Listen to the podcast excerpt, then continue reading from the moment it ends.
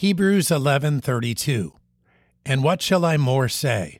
For the time would fail me to tell of Gideon and of Barak and of Samson and of Jephthah and of David also and Samuel and of the prophets.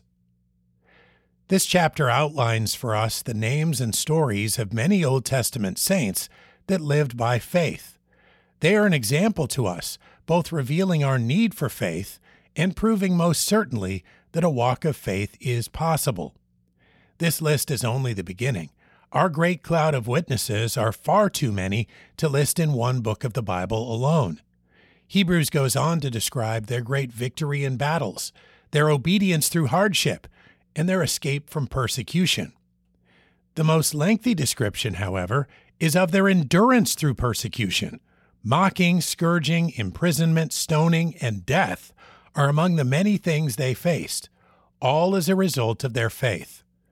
We know not what we may encounter as disciples of the Lord Jesus Christ, but we know that all over the world our brothers and sisters suffer for Him.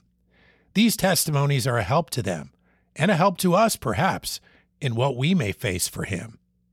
Hebrews 11:32 And what shall I more say? For the time would fail me to tell of Gideon and of Barak and of Samson and of Jephthah and of David also and Samuel and of the prophets.